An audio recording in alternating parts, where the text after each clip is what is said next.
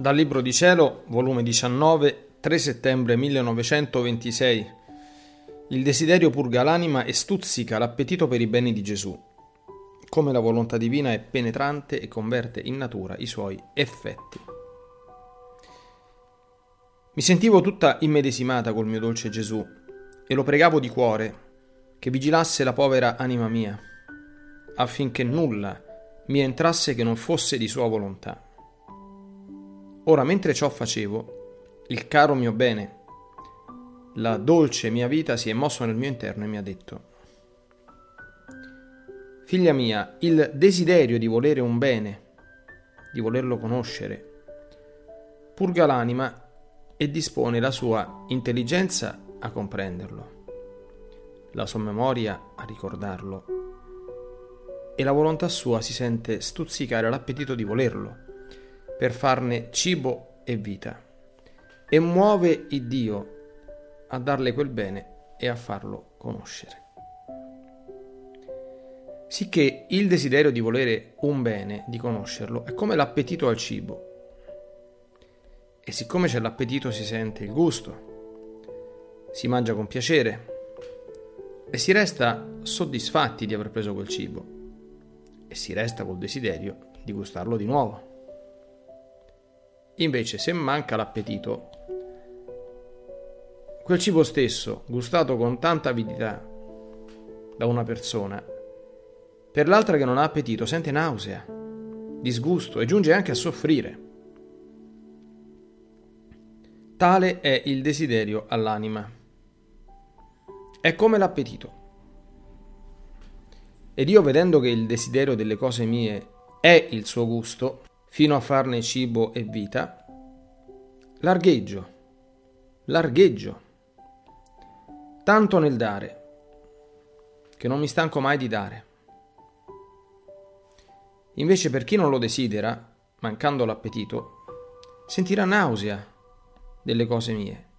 Si ripeterà il detto evangelico: sarà dato a chi tiene e sarà tolto quel poco che tiene a chi non appetisce i miei beni, le mie verità, le cose celesti.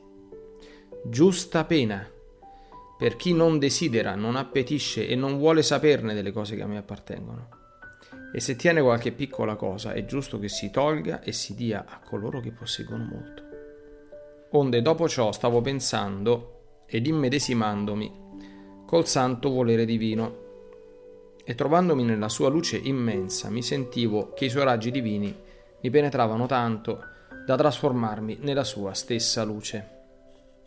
E Gesù, uscendo dal mio interno, mi ha detto: «Figlia mia, com'è bella, penetrante, comunicativa, trasformatrice la luce della mia volontà.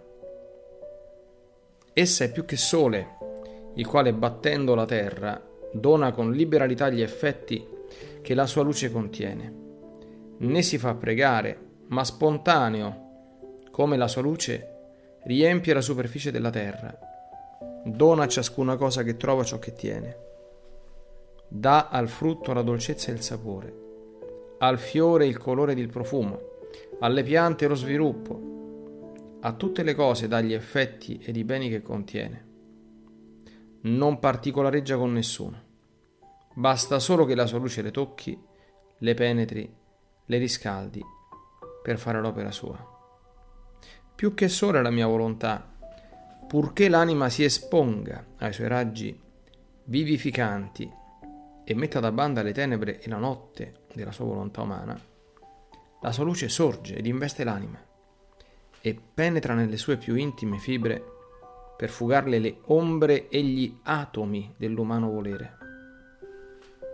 Come batte la sua luce, l'anima la riceve, comunica tutti gli effetti che contiene, perché la mia volontà, uscendo dall'essere supremo, contiene tutte le qualità della natura divina. Quindi, come li investe, così comunica la bontà, l'amore, la potenza, la fermezza, la misericordia e tutte le qualità divine, ma non in modo superficiale, ma reale, da trasmutare nella natura umana tutte le sue qualità, in modo che l'anima sentirà in sé come sua la natura della vera bontà, della potenza, della dolcezza, della misericordia e così di tutto il resto delle qualità supreme. Solo la mia volontà tiene questa potenza di convertire in natura le sue virtù,